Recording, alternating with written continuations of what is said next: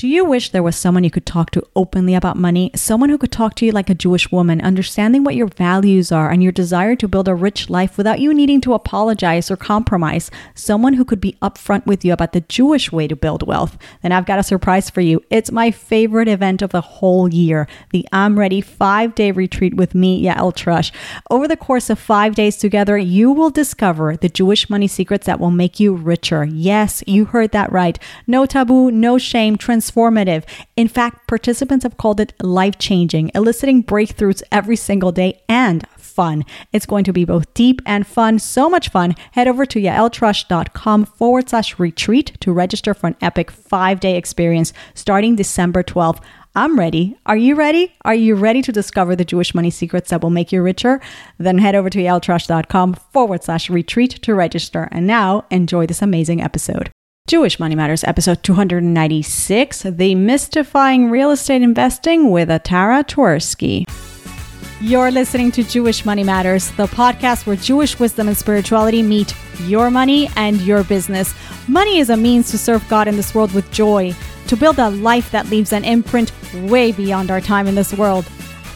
I want you to discover the secrets to Jewish wealth, to gain practical and spiritual tools to break free from the shackles of financial worry to design the joyful, rich life that your soul desires. Welcome to Jewish Money Matters. I'm Yael Trusch, and I'm so glad you're here. Overseeing construction was just not anything like a 21 year old female, you know, could just like easily walk into. A lot of people in retrospect were taking advantage of me, but nonetheless, I sold it and I, I actually walked away with a profit of about $7,500, which was the most money that I had ever seen at one time and shot. And I was hooked. I said, okay, I can do this. And I actually put myself through law school loan free, buying and selling foreclosures. You're listening to Jewish Money Matters. I'm Yael Trusch, your host. Welcome to the show. Today we take a deep dive into the world of real estate, one that I really love. You know, I love real estate, right? And as my guest today suggests, real estate is still some sort of boys' club, I want to say. But fortunately, we have women like Atara Twersky helping change that. Atara is on a mission to help professional women understand real estate as an asset class that needs to be part of their portfolio and a fundamental part of making their money work for them so that they can spend time doing the things they love with those whom they love. And you know, I like the sound of that, right? So I had so many questions for Atara uh, to help you get clear, you, my audience, get clear on what that really means. What is a limited partnership and what is the role of the sponsor or the general partner? I mean, all of these terms that maybe make it all seem so daunting and confusing. How did Atara even get started in real estate and why? Did she really put herself through law school investing? And wait, did she know nothing? I mean, you'll be amazed. Why did she then shift into becoming a general partner? And tons in this conversation that will definitely help demystify real estate investing for you ladies.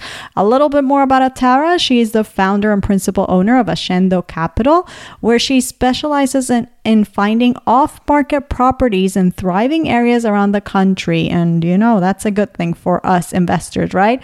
Atara is a securities litigating attorney advising public and private institutions throughout the world concerning shareholder rights as they relate to class action and individual direct action claims arising under U.S. federal and state laws. She's also the author of a children's book series, Curly Girly. I bet you weren't expecting that one.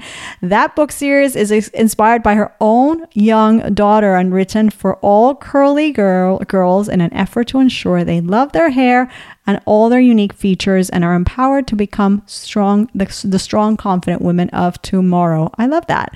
So, wife, mother of three, proud Jewish woman who paved her own path in real estate, Atara is here to teach us about its great potential and how to tap into it. Here's Atara Twersky.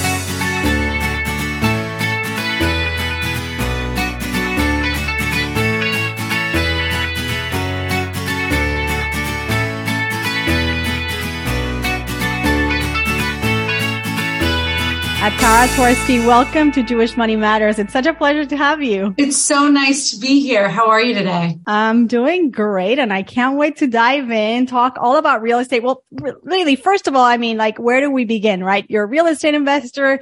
You're a securities attorney. You're a podcast host, mom of three author of an adorable book series, Curly mm-hmm. Girly. I mean, I love that. Mm-hmm. I have a daughter with curly hair, so I need to check that out. Yes. yeah. That's my passion project that kind of took off just I don't know how. So it's been amazing. Good for you. Good for you. But let's let's let's do real estate because I know again that is another one of your passions, real estate. You've been investing in real estate for many, many years. You'll tell us about that. You have a podcast about it, Bridging the Gap, real estate for women. You're really um, on a mission to help women understand real estate as an asset class, something that really should be in their portfolio. So we're not talking about their primary residence. We're really talking about mm-hmm. investing in real estate as a way to make your money work for you, you know, grow while you're doing all the other things that you love. So I love the sound of that. It sounds fascinating. But for many people, as you well know, Atara, that is a whole mystery. So I'm excited to have you on the show demystify this asset class a little bit. Yeah. Well, you know, there is so much, I think, fear around the unknown, right? Whatever that is in your life. Yeah. And I think for women, which I'm kind of surprised at, but um, when I meet women and when I am in the real estate world, conferences or on job sites, I, there's like I can count how many women are at a conference. Um, mm-hmm. In a mm-hmm. room full of 500, I can spot, you know, the select few women there, which I find kind of unusual in today's world, but it still seems to be something that's really scary for women. And they will even say highly educated women will say, Oh, that's something my husband does. Right. Or yeah, my dad takes care of that. So I just, you know, go along with him. Um, even though they're completely capable of handling so many other things in their lives. So I think there's just a fear of like, what is real estate? And yeah. Does that mean I need to buy an apartment building if I'm an, a real estate investor, which it clearly does not because right. that means you have to quit your other job. So so I, I, think that's really um, the issue. Yeah, it's it's like you said, it's interesting that it's still a boys' club, but you're definitely doing your part to help us change that. So, why don't we start before? Why don't we get started with the early days, Atara? When when did you start investing? Why were you interested in it? How? What was the context for your of your real investing in those early days? So I think, um, and I'll tell you my story, but I think I always inherently, without fully understanding what that meant, uh, knew that real estate and being an investor um, had w- would be in exchange for time. That mm-hmm. if I mm-hmm. could somehow make my money work for me rather than just work for my money, that I would have more time to do things.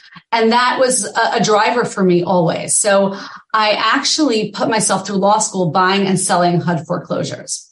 Um, when oh. I yeah. okay. Expound on that, please. so when I graduated um, college, I was like, okay, I'm not going to become a doctor. I'm not great at the math science. So I'm just going to go to law school. Um, kind of just where a lot of lawyers end up because their talents are somewhat amorphous. Mm-hmm. Um, so I ended up there and I had to get a job really because the idea of having all of these loans was so overwhelming for me. And so I got a job working for HUD, Housing Urban Development in New York. And I, they put me in charge of closings. Like as the paralegal, I would sit in on closings and I would mm. see every day. I was doing maybe upwards of 10 closings a day and they were very boilerplate and they were all the same. And I'm a friendly person. So I would kind of start talking to, you know, the, the buyers, like, what exactly are you going to do with this property? Because it was properties that were in New York and they were selling at really what seemed to me ridiculously low prices and they were forty, fifty thousand dollars. And I was like, where is this? And they would say, oh, it's, you know, you've never heard of it. It's in um, Mastic, Long Island, Shirley, Long Island. I was like, okay.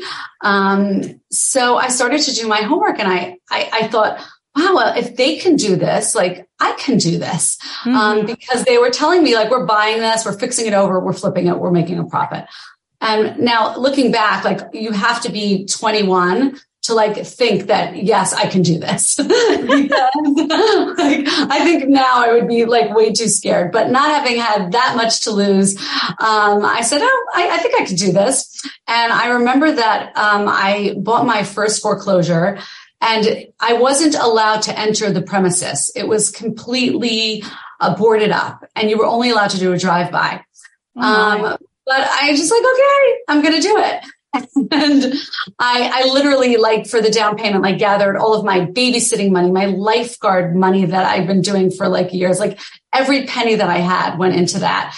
And when I opened the door to the property, the real estate broker was with, me who sold it to me. Like I almost like started to cry. I was like, Oh my God, what, what am I going to do with this? It was an utter shambles and it needed a total gut renovation. And I didn't know what a gut renovation was. You know, now I, I know how to like underwrite and I know how to do all the, but I didn't know anything at all. So, um, he said to me, he looked at me, he's like, Atara, don't worry. I'm going to help you. And he did. And he got me a bunch of contractors and I got through the renovation process. I don't know how. How and in the I, world did you afford it? At this point, you liquidated all your savings. I, I, well, HUD gives you loans. So uh-huh. that's the whole idea is right to leverage money. Mm-hmm. um, that's the whole idea. Um, to put as little money down as possible and HUD and foreclosures generally are really good that way. Banks are, mm-hmm. are really favorably upon that. Um, but really overseeing construction was just not anything like a 21 year old uh, female, you know, could just like easily walk into. A lot of people in retrospect were taking advantage of me, but nonetheless, I sold it and I, I actually walked away with a profit of about $7,500, which was the most money that I had ever seen at one time and shot. And I was hooked. I said, okay, I can do this. And I actually put myself through law school loan free buying and selling foreclosures. So that's how I got started. So this story is at the same time as you're in your first year of law school? Uh, it was a, a, year and a half into law school. Yeah. Uh huh. Uh huh. So you, yeah. wait, so this is a great story, Atara. So you make $7,500. You say, I'm hooked. I'm doing this again. Yeah. Um, and again and again and again and again and until today. And were, did you know this about yourself that you're like more of a risk taker? Like this, was this something that yeah. Yeah, yeah, hundred percent. I'm somebody who likes to think outside the box. I like to think creatively. Um, I don't like to fit into a traditional mold. I wasn't somebody who loved like the regimen of school. I didn't love the idea of having a boss. And I think mm-hmm. that was my uh, huge driver for always wanting to be entrepreneurial was that mm. I don't want to be told what to do, when, and how. I'm a really hard worker, um, but I want it to be on my own terms. Mm-hmm. But yet you decide to continue on the law school path, um, but not be saddled with the debt. So you you have this right. real estate business going on the side as you're embarking on your degree. I'm always about fallback. um, so I'm a risk taker with, um, I guess, I don't know if caution is the word, but I, I like to inv- see a whole big picture. Mm-hmm. And part of a big picture is understanding that you can take risks, but you have to be smart about them. Mm-hmm. So you have to have a fallback. I believe in that very strongly. I also believe that you have to finish what you start. I did actually take a semester off from law school. I was like, wow, I'm making money. I don't really need to finish law school. And then um, I said, you know, just finish what you start. You never mm-hmm. know when this will come in handy. And it certainly has served me well to be a lawyer. Mm-hmm. I don't regret it at all. Um, but, but it certainly wasn't what I wanted to do forever full time. So now before we dive into the next, uh, piece of the story, the next part of the story. What about your family, your friends, like your support network? What were they saying? Like, were you getting a Everybody lot of resistance? I was crazy everybody thought I was pretty crazy. I don't come from a family where my parents were business people. My father was a teacher. Um, my mother had a small store. I, I don't like, I really don't come from that kind of background. Mm-hmm. I do have in my head my mother always saying, you know, real estate is great, but I didn't know what that actually meant. Right. right. um, so yeah, I think a lot of people I think that's, but, but that's okay.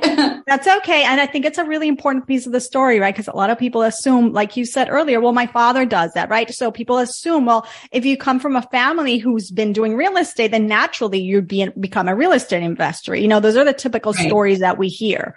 Um, right. And here you're saying, no, I started from scratch, literally. yes. Yes. Yes. I think so. What I'm actually even mostly advocating is not that everyone, like I said in the beginning, starts out and says, okay, yeah, I want to be in real estate. Although if you do, you know, please feel free to reach out to me. I'm, I'm happy to, you know, provide whatever insight I can. Um, but that's really a whole other animal that really does require you to dive in very, very full time. Mm-hmm. Um, you can flip houses casually. You can um, have partners, but like to really be a real estate sponsor, investor, you do have to devote yourself to that um, on, on, a pretty serious basis. But I think for a lot of women, especially professional women, I don't know um, who your audience is, but assuming that some of them are professional women, then they make their own money, right? Right. And then they have some income that can be invested. And rather than letting it sit in the bank or playing the stock market, which is incredibly risky and actually requires you to fully understand. And I say that as a securities attorney, you really have to know what you're doing and you have to watch that on a very daily basis. So I think rather than doing that, becoming a passive investor, meaning investing in other people's deals, um, really is a way to earn returns on your money, to diversify your portfolio. And that's a way to accumulate wealth yes. for women. Which brings us to your, what you do right now as a partner, you know, for let, let's, when did you make that transition, Atara? So we go from the early days. Now you have this full business. People come to you. Mm-hmm. You, you know, you have deals, people invest and you're the partner of the pro- deals what, you're the general partner. At what point did you decide this is this is the direction I, I want to take? So um, I'm still practicing as a lawyer, although it's less and less. Um, I would say of my time is devoted to that. Um, but I do represent a lot of public pension fund clients and I have a whole roster of clients and I am in touch with them always. And I actually, um, many of them actually invest in my deals as well. Oh, um, cool personally. Yeah. So that's been really nice. Um, so I am fortunate enough now to actually be married to somebody who is an entrepreneur.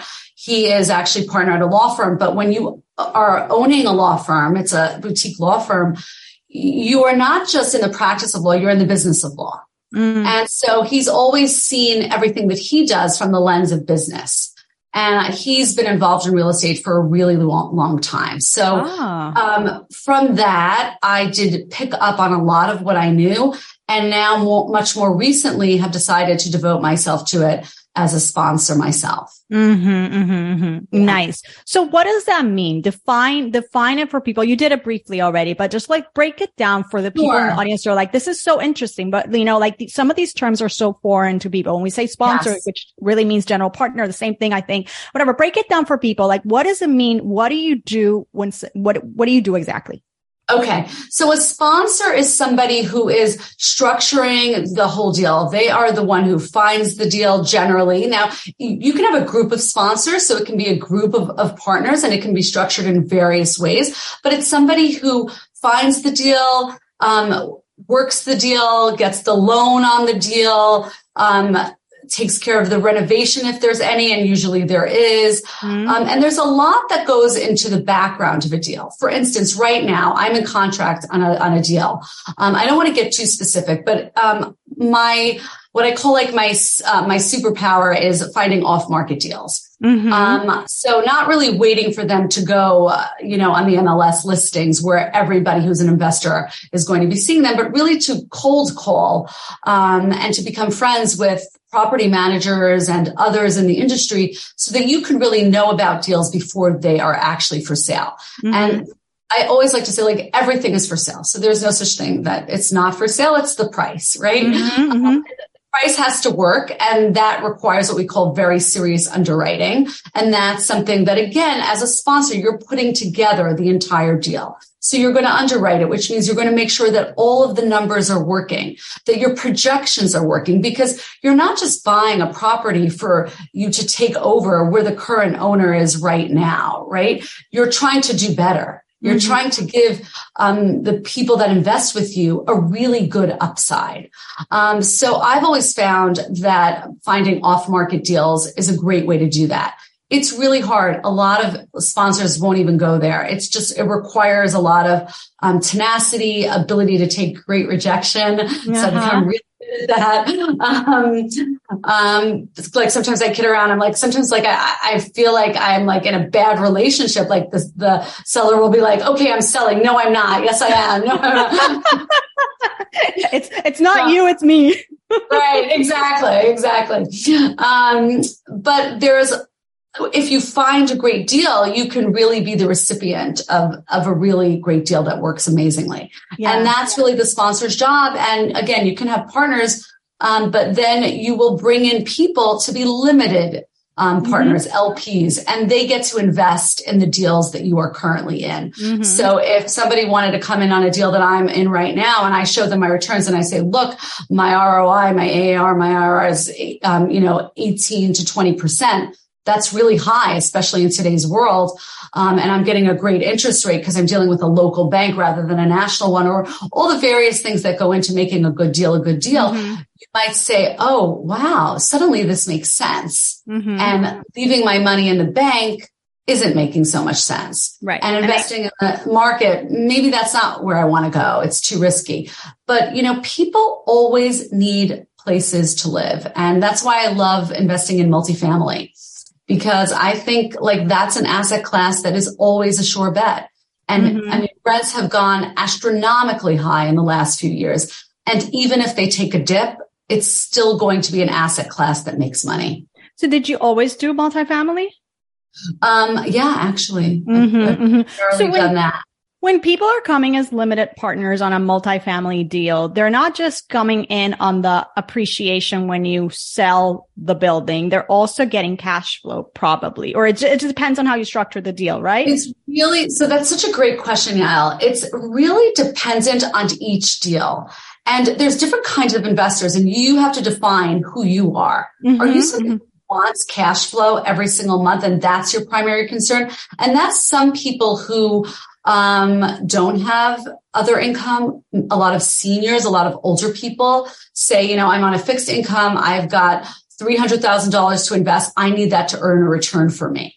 Um, there are other people that say, you know what? I like the idea of investing in an area that's going to appreciate.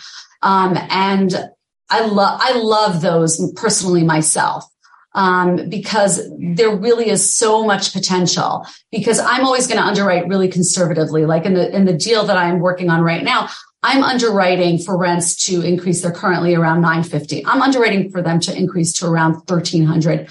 But that's actually conservative for the area that I'm in because mm-hmm. I believe they can actually go to 1400, mm-hmm. which means if I hit that, I'm even higher on what I promise my investors than at the 1300. So I really love the idea of investing in appreciation um, in areas. I wouldn't say you can, you always have to cash flow, but if you can invest in an area that you believe in, then you will um, have the opportunity for rents to increase in ways that really are unanticipated. Mm-hmm. And that's an extra bonus. So you really just have to ask yourself, what kind of investor are you? Are you someone who must have cash flow? Or can you park your money for some time mm-hmm. um, and and see what happens? And hopefully, you're with a sponsor, um, a general partner who is going to be conservative in their underwriting. So if they promise you a certain number, they're going to get there. That's, mm-hmm. I think, the goal. Mm-hmm, mm-hmm, mm-hmm.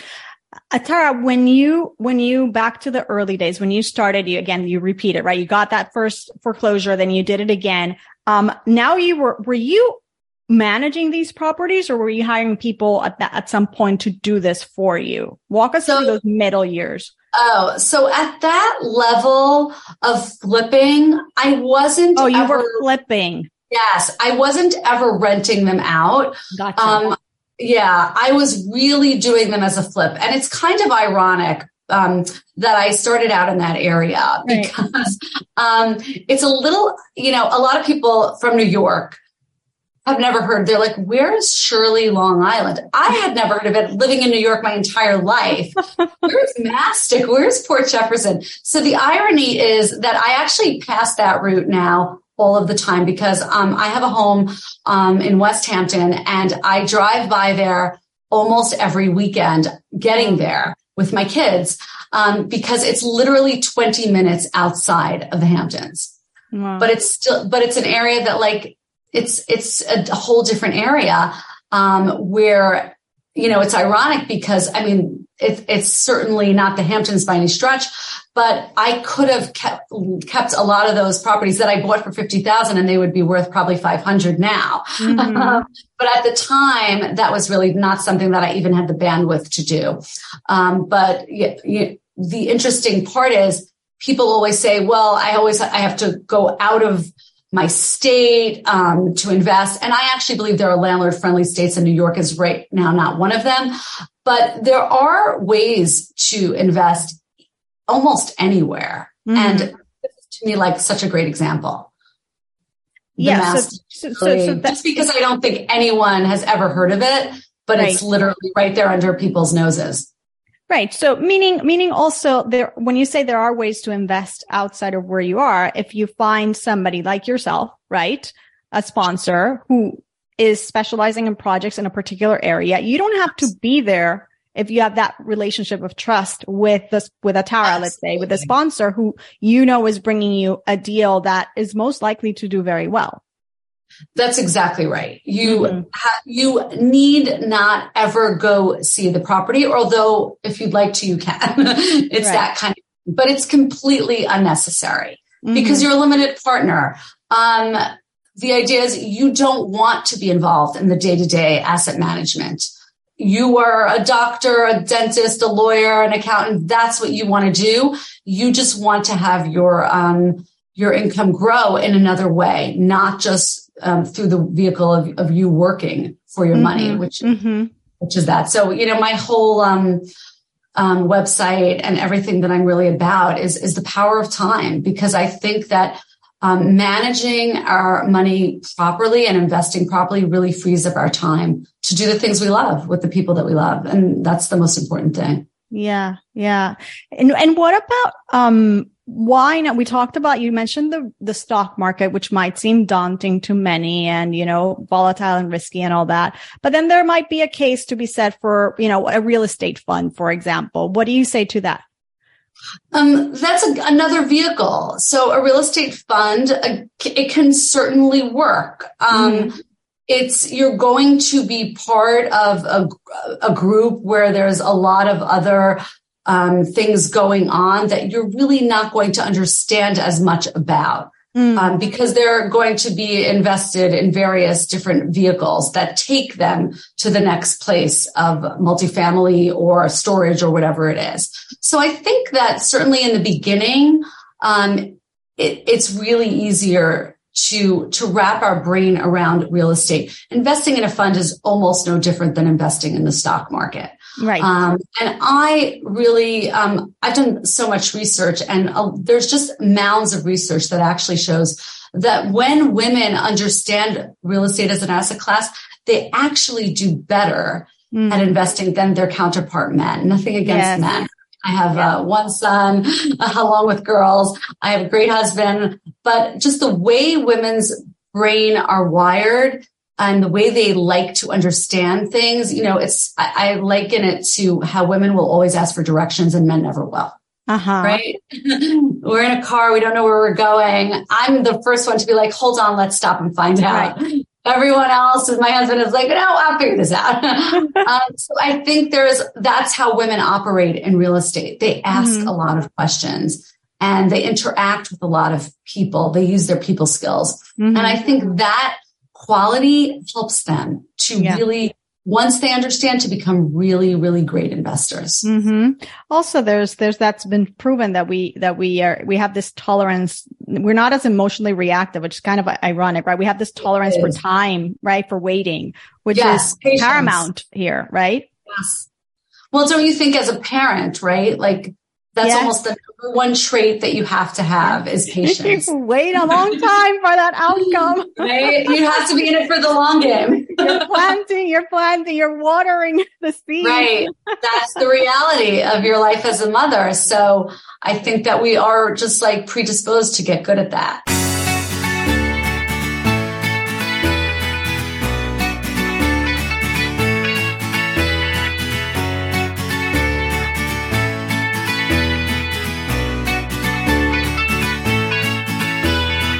Hey there, the I'm Ready retreat is back. An epic five days together where you will discover the Jewish money secrets that will make you richer.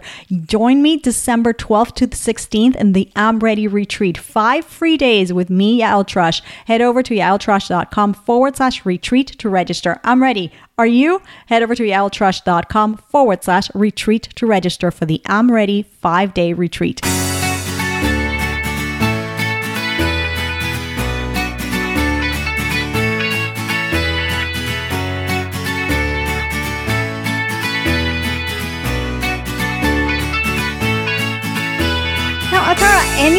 Big lessons or maybe challenges perhaps that you've experienced as a real estate investor that you'd want others to know about and not go down that path that you say these are lessons that people need to know because I messed up here and I just want other people to know? Oh, wow. What a great question. I mean, look, I'm constantly like what I say, a work in progress, right? I'm always making mistakes there's always like a deal like, oh, should I have paid this? Did I overpay? There's always a moment when you sign a contract where you're like, ah, I think I overpaid. it's just always like that. And if you, if you don't get the deal, it's the reverse. Mm. Oh, that was the best deal ever. I can't believe I let that go. Um, so I think there's just a lot of um, second guessing just as people. I think we do that. There's so many different events, um, small and large that I can learn from that I'm learning from every day. I mean, I think like a big thing when you're venturing into this, this market is there's so much information out there. Listen to podcasts, especially as women, we're such great multitaskers. You know, you're home, you're cooking dinner, the kids aren't home yet like find a great podcast that will explain this to you and like speak to other people. There are such great meetup groups. I did recently, I was invited to speak in Atlanta for a group of professional women. And I was like, this is so amazing that these women who really, they wanted to invest in real estate, but they didn't understand it. They didn't know how but they were there asking questions. Mm. And I think that once you do that and you form a community of people that you are comfortable with and comfortable asking questions to, you'll be okay. Of course, you'll make mistakes. That's just life. That's just so, life. So that's kind of the perfect segue to my question about somebody might be listening and might be thinking, you know what, this sounds really interesting. I really should put a portion of, you know, whatever liquid money I have right now. Aside from, well, including, you know, the amount, right? That's always a question. Well, do I need to save up? You know, what do, how much, how much liquidity do I need to have to get in on real estate? So some people might be asking that question. And then with that, and what are those early steps? You know, you, one of them you just mentioned, get yourself educated, go to these events, ask the right questions, right?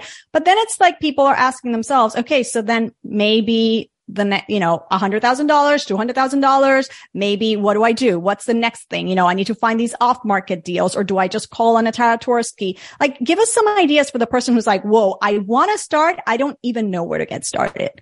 So I think the key, if you want to start um, and don't know where to get started, is to think about becoming an LP. That would be like your first foray into this world. Which is again um, to repeat what you you have, right? You have a right. you have you have a company and people would come as limited partners. That's LP. Into, into specific deals, deals, that are ongoing. Right.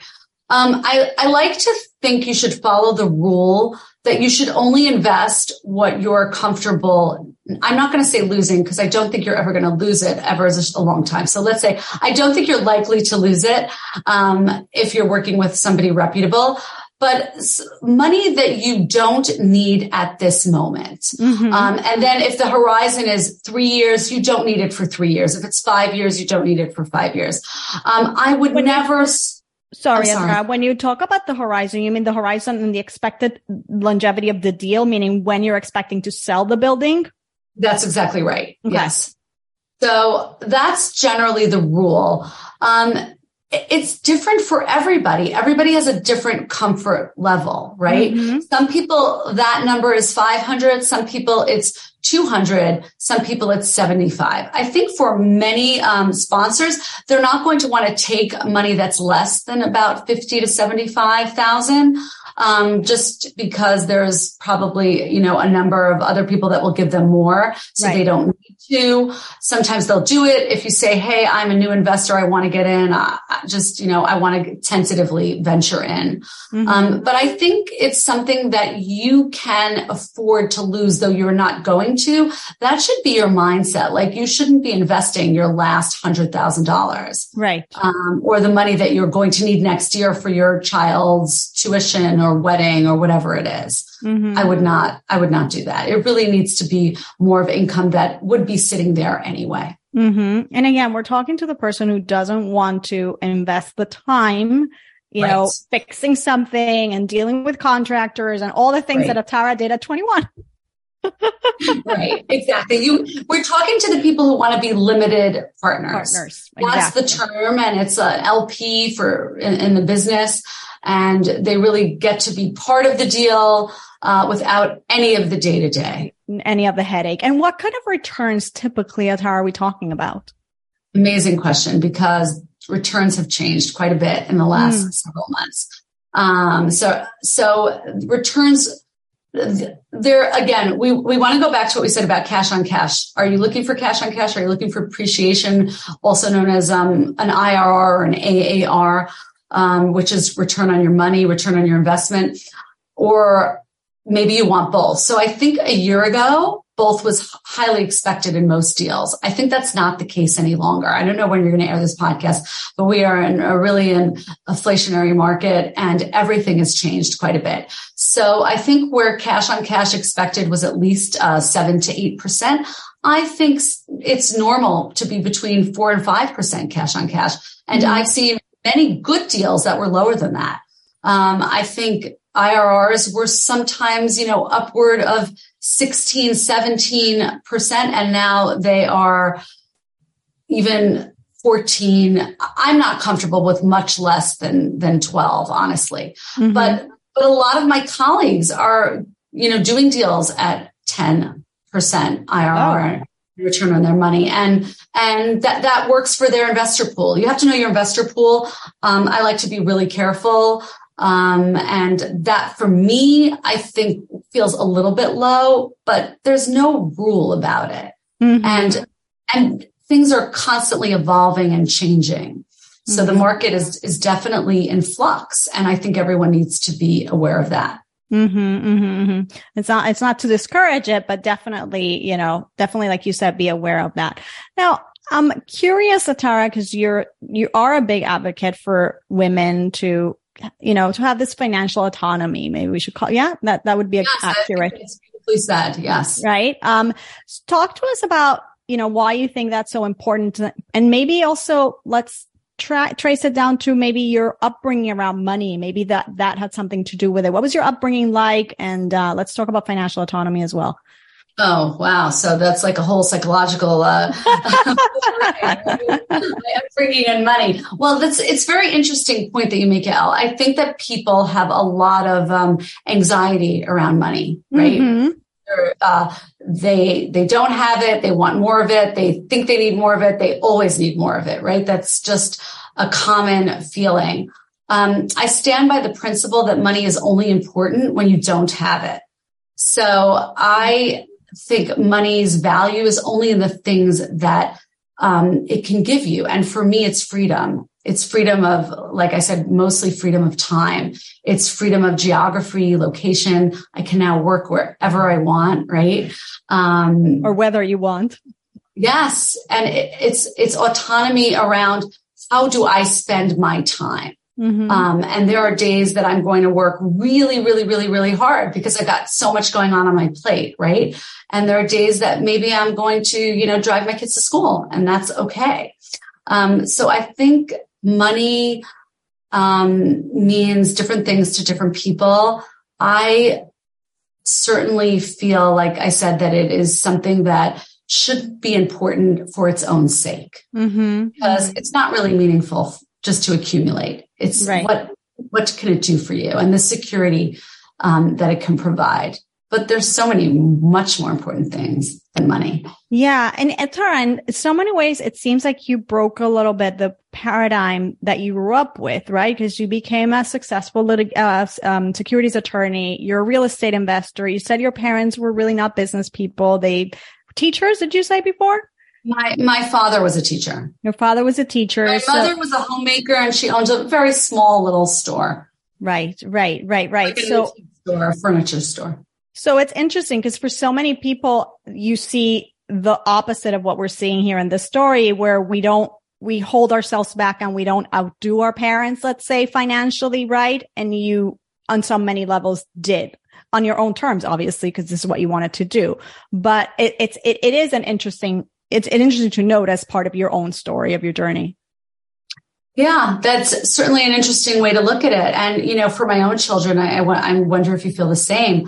I certainly want them to do better than I'm mm. doing and to impart to them all of the mistakes that I'm constantly making because that's what life is. It's a journey of, of failure, right? There is no success without failure. And I'd like them to get, um, to be more successful than I am, um, financially, but in other ways. Mm. Um, and really to be able to build, um, an empire, which I certainly don't have yet, um, but to be able to build, uh, you know, an empire of, of real estate is something that I look at as something I I'd love to be able to do for my children, mm. so that they can have um, complete autonomy and freedom.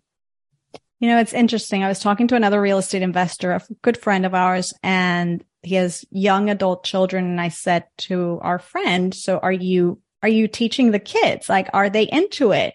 And interesting right. enough, he said they really aren't, and I'm not really doing that much to you know i said well you mm-hmm. have to right? Like well i always tell them don't be a lawyer so. Funny my friend is a lawyer too just like you. So you, don't you mean be a lawyer. It's not a tell, feel good job. you tell the kids not to be a lawyer? Is that what you meant? All the time all funny. the time. My mother's an attorney and my mother-in-law's an attorney and i pretty sure she also my mother also told me not to be an attorney yeah, I didn't. No, definitely not. It's not. I mean, I think it's a, it's a, it's a stressful. Not. It's not a job where people are are comrades with one another. It's mm-hmm. not a mm-hmm. team sport, and I think that's uh, certainly not a place where I want to be. Mm-hmm, mm-hmm. But you found your own, you found that, that yes. part in real estate. So interesting, right? Well, I also actually found it in the law because I had marketing at the law firm. So my whole job is to um, pitch cases, explain cases, meet with people, um, ah. before board meetings. Uh, yes. So wow. I'm not, I'm not at the litigious end of it. Um, but I was. So I'm happy to have moved away from that. Wow, very cool. Atara, something I tend to ask uh, many of my guests, are there any financial habits that you practice, quote unquote, religiously, regularly that you feel really have a, a good impact, a, a positive impact on your financial life or your life overall? Okay, so I'm going to say something that I think initially you your audience might not connect to, but maybe they will if they take a moment. I'm wondering. Um, I really believe that your financial health is in, completely connected to your physical health. Mm. And that in order to have any kind of autonomy over your finances and to have any order over your finances, you have to be in physical good shape and you have to take care of yourself. So you can't be like eating horrible food, Big Macs and, you know, snacks 24 seven and also be somebody who is financially sound. Mm. Um, I, again, I don't like to use absolutes. So I'm not going to say you can't. I say it is very difficult. Mm. I think in order to really focus in on your financial health, you have to also take care of your physical body and your well-being and to be mindful of yeah. um, the things that surround that. How do you de-stress? How do you eat? What are you eating? Mm-hmm. Um, and I like to follow like an 80 20 rule. So I eat, you know, healthy 80% of the time and 20% of the time I can cheat mm-hmm. and, you know, have ice cream with the kids. But, um, but I think you, you can't be chaotic in your mental and physical health and expect to have financial health. Yeah, I'm glad you brought that point because we often don't see the connection, but it's all in the wellness space. And the truth is, I always tell people taking care of your money is a form of self care, a really big yes. form of self care. Yes. Right. I believe that. Yeah. Yeah. And, and it's all really linked. It's like that principle, like how do you, how, how you do anything is how you do everything kind of thing. I love that. I say that all the time. I think right. that's so true. I always tell that to my kids do well at everything you're doing because how you do one thing is how you do everything. Yeah, love that. So we talked about financial autonomy. We talked to your husband's also real estate is also in real estate. How do you navigate for the women in the audience? Most of them are married and sometimes, as you well know, Atara, money and marriage can, you know, um, cause a lot of money can cause a lot of tension and friction in marriages. How do you guys find that um, balance where you have your autonomy, where things, you know, how do you communicate? Give us some tips as a, as a married woman who's also very busy. Your husband's very busy and yet you're managing all these things. How do you keep that sense of transparency, autonomy, that healthy, you know, kind of healthy relationship with money in the marriage? So, you know, I don't really have any advice on that. I can only say what's worked for us is that I think we're uh, dissimilar in many ways, which is complementary, and then similar in our outlook and our mindset and our views around what's important in life. Mm-hmm, mm-hmm. So I think we have a lot of complementary uh, skill sets and we know when to give each other space and he helps me with all the things that I am so bad at. um, and there's many. I, I, I, can't imagine what Atara could be bad at. there's so many. okay, like numbers. Like it's so funny. Like I hate numbers. I like have anxiety around numbers. And I spend so much of my day now underwriting. And I have to say thanks to my husband, like I can fully do it and fully understand it. But it is, it, it was a struggle getting there.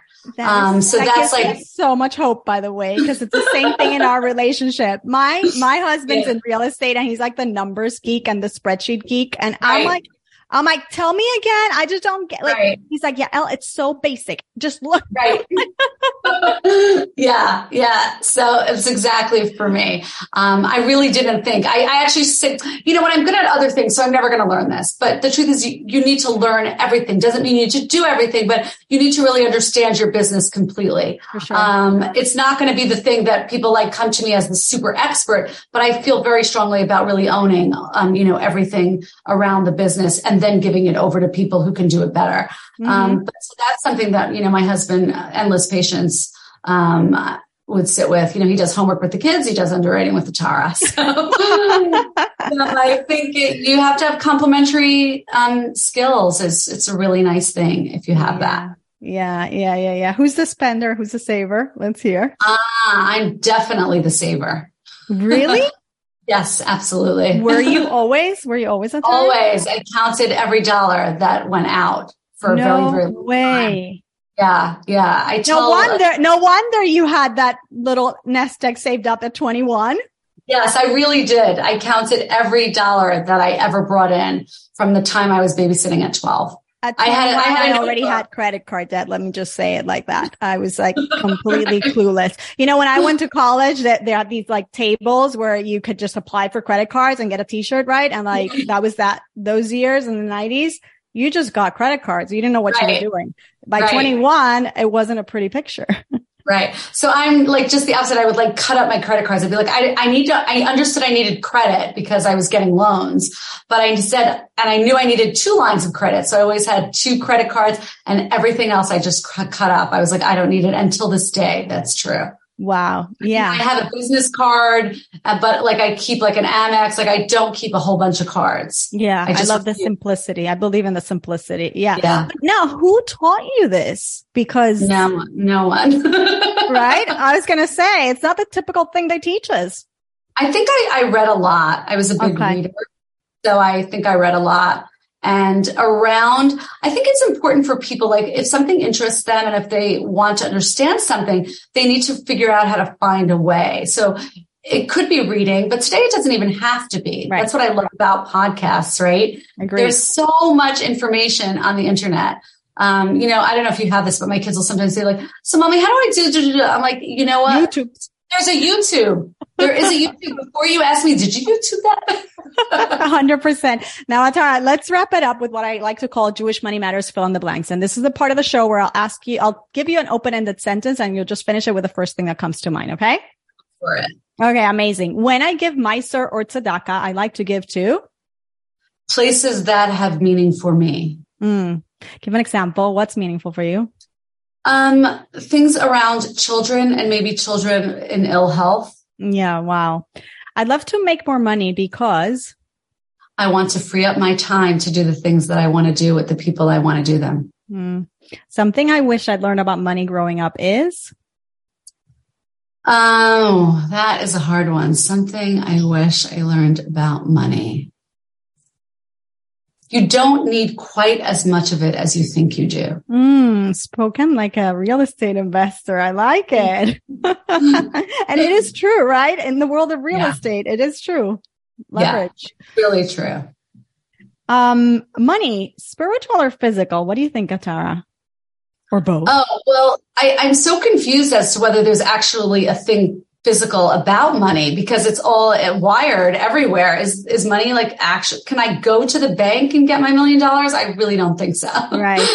So, um, so I think it's really a, like I said, it's about the other things that money buys. Mm-hmm, mm-hmm. It's it, it should it shouldn't be about accumulating the number in the bank account. I really don't think that makes anybody happy. There's th- that I know for sure. There's not so many things I know for sure, but that I know for sure. Something I splurge on unapologetically is oh stuff for my kids. Really? yeah, I do a lot of Amazon. I'm like, I do a lot of Amazon shopping. I, am busy, so I don't like physically go into stores. You don't have to, but it's just so easy to like. Um, so certainly, um, I'm. I always say like there's there's never no around books. So whatever mm-hmm. book you want, I'm going to oh, buy you. Yeah, we're like that. You want a book? Go for it. yeah, yeah. Today, I'm most grateful for um, the, the my my family my children and and having a career that allows me all of this freedom and the ability to impart to others so that I can be really fulfilled in, in various aspects of my life. Yeah, and you do. But number one is kids. yes, and you do a wonderful job of imparting that knowledge that you've acquired. Thank you so much, Atara. This was wonderful. Where can people connect with you, learn more about you and the business? So you can go onto my website, accendocapinvestments.com. You can email me at atara at Accendo Cap Investments. You can also find me at Twerski Law Group. I'm pretty much easily Googleable. So amazing, um, amazing. Thank you so much. You really demystified this all for us, and I think people are going to be really inspired and hopefully they're going to be interested to start putting their money and making it work for them in real estate. So I certainly hope so. Thank you, Al. It's really lovely chatting with you. Thank you so much. Thanks, Atara, for stopping by. That was super enlightening, wasn't it? If you have any questions or you want to learn more about Atara and, and Accendo Capital, head over to LinkedIn where you can reach Atara or check out our website at accendocapitalinvestments.com. And that's A S C E N-D-O, capitalinvestments.com. Today is day number one of my free five day retreat. I'm ready. Discover the Jewish secrets that will make you richer. This is, again, one of my favorite events of the year. It's definitely not too late to join. I will be with you for five full days, but I recommend if you're just catching up to this, if you didn't know about it, you join now because you'll want to be in on the action. You'll want to receive the replays and the homework and participate in submitting those homework, just daily homework, since we will be raffling off a ton of good prizes every single day, including scholarships to my signature 10 week group coaching program, God Wants You to Be Rich. So be sure to take part of the retreat by registering at yaeltrusch.com forward slash retreat. You can catch it live on Facebook inside our private group or via Zoom every day live. And again, you'll get access to all of that at yaeltrusch.com forward slash retreat. You register there and you'll get access to everything. I hope to see you there. Have a great week.